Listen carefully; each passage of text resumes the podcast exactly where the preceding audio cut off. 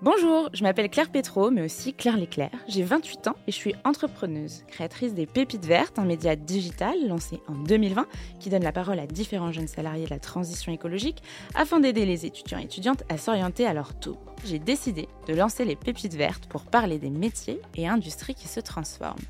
Les métiers et industries qui se transforment, c'est là que commence la nouvelle série de podcasts de KPMG, l'autre podcast.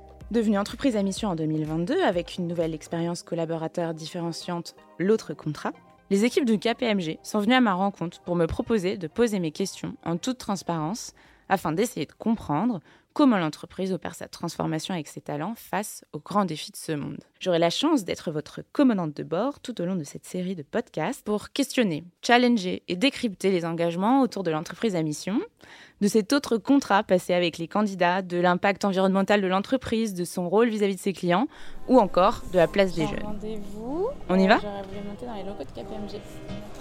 Au revoir.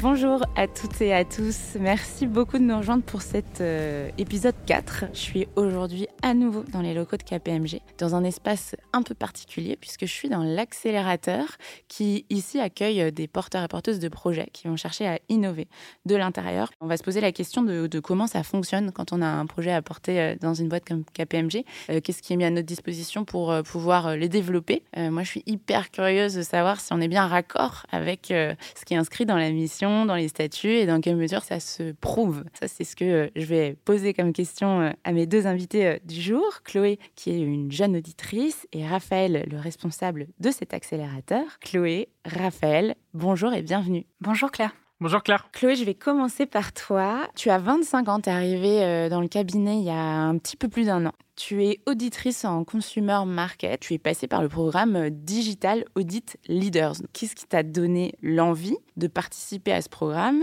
et comment ça se passe le processus? Déjà, merci beaucoup pour euh, ton invitation à ce podcast. Pour répondre à ta question, euh, du coup, j'ai eu écho de ce programme et j'ai eu des retours très positif. Et honnêtement, dès que j'ai pu postuler, euh, j'ai pas hésité. Je me suis dit, ok, super, un programme d'entrepreneuriat au sein du cabinet qui nous permet de vraiment prendre part aux évolutions actuelles et à la digitalisation du métier. Ça prend combien de temps une fois que tu es prise du coup? Concrètement, le programme va libérer du temps sur notre quotidien. D'accord. Ça dure environ quatre mois. Et en fait, on est accompagné tout du long du process par des coachs pour euh, creuser, trouver le besoin sur lequel on souhaite euh, trouver une solution. Et on va jusqu'à euh, pitcher notre solution auprès d'associés. Mhm. De notre côté, on s'est mis en équipe à trois avec Charlie et Mathilde Mhm. pour se pencher sur les sujets ESG. C'est vraiment des sujets qui sont très impactants, notamment avec la nouvelle réglementation européenne qui arrive prochainement, la CSRD. Ça veut dire qu'il faut mesurer des nouvelles choses et qu'aujourd'hui, il n'y a pas forcément encore les outils qui le permettent? Euh, tout à fait. En fait, on va être amené à faire des audits sur des données extra-financières pour certains de nos clients. De notre côté, on n'a pas du tout d'historique sur le sujet. Finalement, on a voulu répondre aux besoins de comparabilité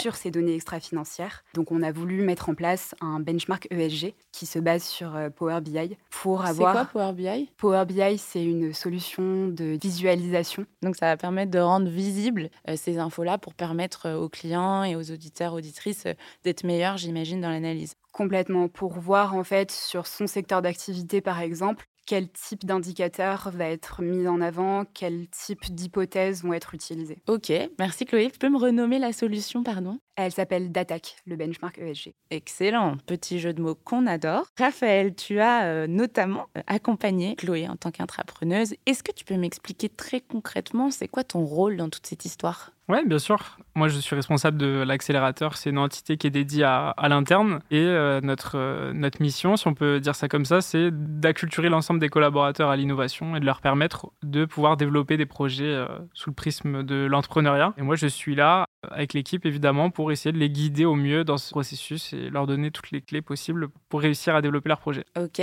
qu'est-ce qui t'a amené là? Pourquoi ça te plaît, euh, cet esprit euh, innovant? Euh, Écoute, euh, j'ai toujours travaillé dans ce domaine. J'ai créé une entreprise pendant mes études que j'ai totalement raté. Et après, j'ai toujours travaillé dans, dans l'accompagnement à, à l'entrepreneuriat de manière générale.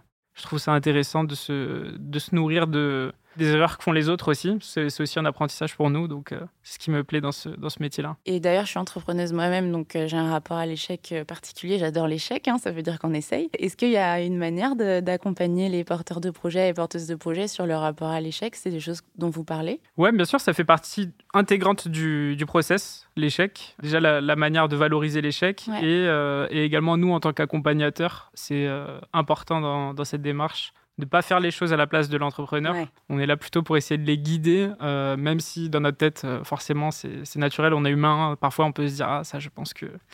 Il y a peu de chances que ça marche de cette manière-là. Euh, le but, c'est de laisser les personnes avoir leurs propres échecs, tirer leurs propres enseignements. Et nous, on est uniquement là pour guider plutôt sur les aspects méthodaux ou essayer d'ouvrir des portes, puisque l'échec, c'est aussi ce qui leur permet après, de, de, progresser. Ouais, de progresser. Il euh, n'y a pas que de l'échec, évidemment, c'est important, mais il y a aussi des, belles réussites.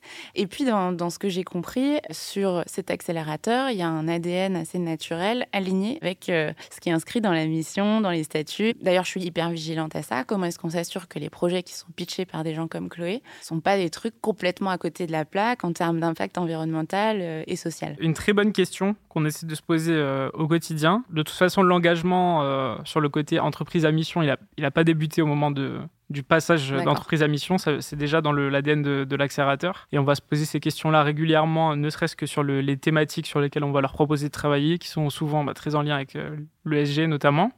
On va accompagner une, promo en ce sens euh, bientôt. Dédié 100% euh, à accélérer en interne, à être meilleur en interne. Qui sera dédié, ouais, tout à fait, 100% sur les, sujets d'ESG. Ce sera un hackathon qui va proposer aux collaborateurs de, développer des offres innovantes pour nos clients, uniquement sur des sujets d'ESG. Ok, tu peux nous redire ce que c'est qu'un hackathon? Un hackathon, c'est un processus euh, d'idéation dans lequel sur un format court, pendant euh, une à deux journées, euh, les personnes vont travailler en équipe et essayer de d'hacker une problématique le plus vite possible pour sortir avec des idées qui auraient du, potentiel. Ok. Et dans les critères du jury, comment tu m'assures que vous notez, par exemple, les projets qui vont être retenus en fonction de ça C'est un critère déjà qui est partie intégrante de chaque grille quand on va noter un projet, mais on travaille main dans la main avec le, le risk management de KPMG qui va considérer tous les aspects qui vont être liés au risque, à l'éthique, à l'impact environnemental. Donc il y a une personne dédiée à ça dans ce jury et aussi dans le, les comités qui vont suivre le projet pendant son développement pour s'assurer que ça reste toujours en lien avec, euh,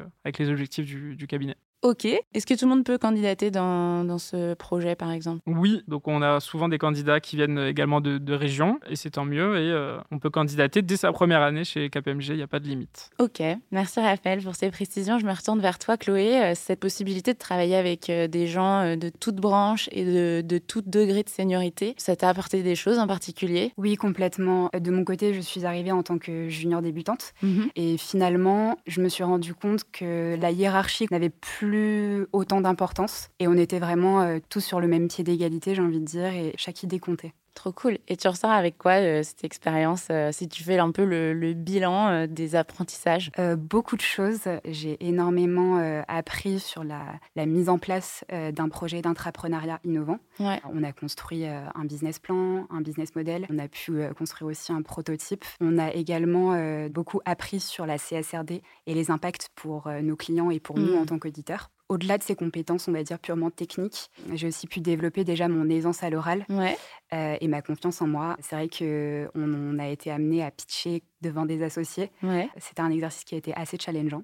Ce qui a été hyper enrichissant aussi, c'est toutes les relations humaines qu'on a pu avoir. Et on a fait des rencontres de start-up à Vivatech ou au village Baïséa, c'est l'incubateur du Crédit Agricole.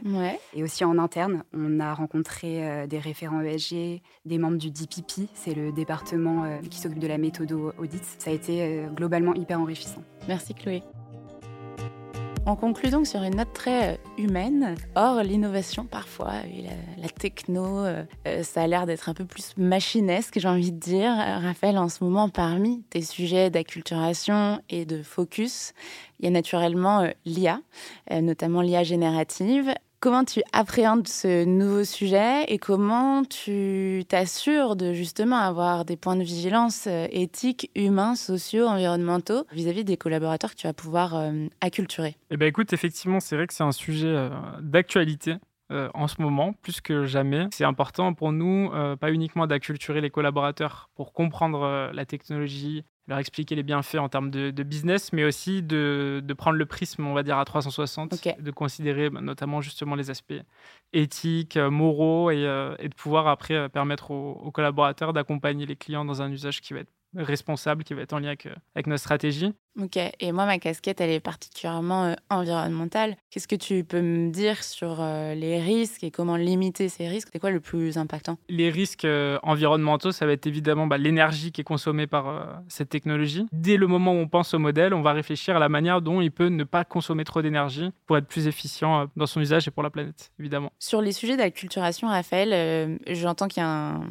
un accompagnement à la montée en compétences en interne, comment ça infuse sur euh, l'accompagnement à la montée en compétences à l'externe et particulièrement vis-à-vis des clients hyper concrètement? Tu peux me donner des exemples? Oui, bien sûr, je peux te donner des exemples très concrets. La semaine dernière, tu vois, typiquement, on a organisé un événement, le Startup Meeting. C'est un, événement qui consiste à inviter euh, chez KPMG des startups qui portent des projets sur les IA génératives. C'est un événement où on invite à la fois les collaborateurs et les clients parce que l'objectif, c'est de pouvoir nous améliorer nous-mêmes, mieux accompagner nos clients, mais c'est aussi de susciter la discussion. C'est aussi euh, comment on, place la, relation humaine au cœur de tout ça et comment ça, suscite les échanges sur le sujet. Ok. Bon, on est dans un podcast dédié au sujet de l'innovation. Ça a quoi comme euh, impact hyper concret dans la culture de l'entreprise d'avoir cette focus sur l'innovation Je me tourne vers toi en premier, euh, Raphaël. Bah écoute, déjà, je pense que pour nous, l'innovation, c'est pas un objectif, c'est une mission. Et si on, essaie de faire ça au quotidien, d'acculturer les collaborateurs, au-delà du fait qu'évidemment, bah, ça leur permet d'être plus cultivés sur des sujets, c'est surtout que ça leur permet de développer des compétences qu'ils vont pouvoir réutiliser en accompagnant nos clients. C'est ça qui permet de faire la différence, c'est qu'on va leur, euh, leur proposer un état d'esprit qui va être différent. Et cet état d'esprit, on l'insuffle pas uniquement en interne, on le fait aussi indirectement du coup euh, chez nos clients, ce qui permet de les transformer euh, au mieux un état d'esprit différent. Chloé, je te challenge, c'est vrai C'est vrai depuis que tu es passé par le programme et depuis que tu es chez KPMG Complètement, je suis euh, en accord avec ce que dit euh, Raphaël. En fait, ça nous ouvre les yeux sur euh, plein d'autres sujets. On est amené à réfléchir vraiment, comme je le disais tout à l'heure, sur les problèmes qu'on rencontre pour pouvoir trouver des solutions, on va dire, qui sont intelligentes et qui nous permettent de réellement avoir un impact sur notre quotidien, d'avoir de la valeur ajoutée sur ce qu'on fera. Donc oui, je trouve que c'est important qu'une entreprise et une culture d'innovation assez forte. Je vous avoue que je suis contente d'entendre ça parce que je trouve qu'on sort d'une période où c'était un peu euh, innovation first, euh, techno-solutionnisme, etc. Et je pense qu'on est à, un moment euh, de l'humanité, tout simplement, où, on doit plus se concentrer sur l'innovation en tant qu'une fin, mais bien en tant qu'un moyen. Donc, je suis contente de savoir que c'est quelque chose que vous portez. Et puis, j'enchaîne avec ma dernière question. Cette innovation, cette culture de l'innovation, est-ce que vous pensez qu'elle peut changer le monde? Chloé, en tant que porteuse de projet, qu'est-ce que tu réponds à cette question alors, je ne sais pas si ça peut changer le monde, mais pour moi, c'est vrai que hum, ça nous incite euh, à sortir de notre zone de confort, parfois peut-être à prendre des risques pour euh, lancer un projet. Donc, pour moi, c'est important. Voilà, ça fait, ça fait sens. Ok, ça fait partie de l'équation, quoi. Complètement. Ok. Raphaël, toi, tu réponds quoi à cette question? Je pense, euh, par rapport à la situation actuelle, en tout cas, je vois qu'on est dans un monde euh, qui, enchaîne des crises, presque dans une situation de crise perpétuelle. Mhm. Et du coup, je pense vraiment que l'innovation peut avoir un rôle à jouer là-dedans, euh, dans notre capacité à rebondir, à essayer de se réinventer continuellement pour faire face à ces enjeux-là. Donc oui, je pense effectivement que c'est un, un rôle important à jouer là-dessus. J'ai le droit de donner mon avis avec plaisir. je reviens à, mon sujet humain dont tu as beaucoup parlé, euh, Chloé. Je pense que ce qui est important d'avoir en tête quand même, c'est de se rappeler que euh, ce sont les activités humaines et les comportements humains euh, qui font qu'on en est là aujourd'hui. Eh bien, merci à tous les deux. Merci Chloé, merci Raphaël. Bah écoute, merci Claire, c'était génial de passer un moment avec toi. J'espère que ça t'a donné envie de, venir creuser les sujets innovation avec nous euh, de chez KPMG. coach euh, environnement sur vos projets. Euh, je n'attends que ça, ton invitation. ça n'est pas tombé dans l'oreille d'un sourd. Merci beaucoup Claire euh, pour ton invitation à ton podcast. Franchement, euh, c'était super d'échanger avec toi. Merci Chloé, merci à toutes et à tous de nous avoir écoutés. On attend comme d'hab vos questions, vos commentaires et puis on se retrouve pour le prochain épisode le mois prochain. Merci.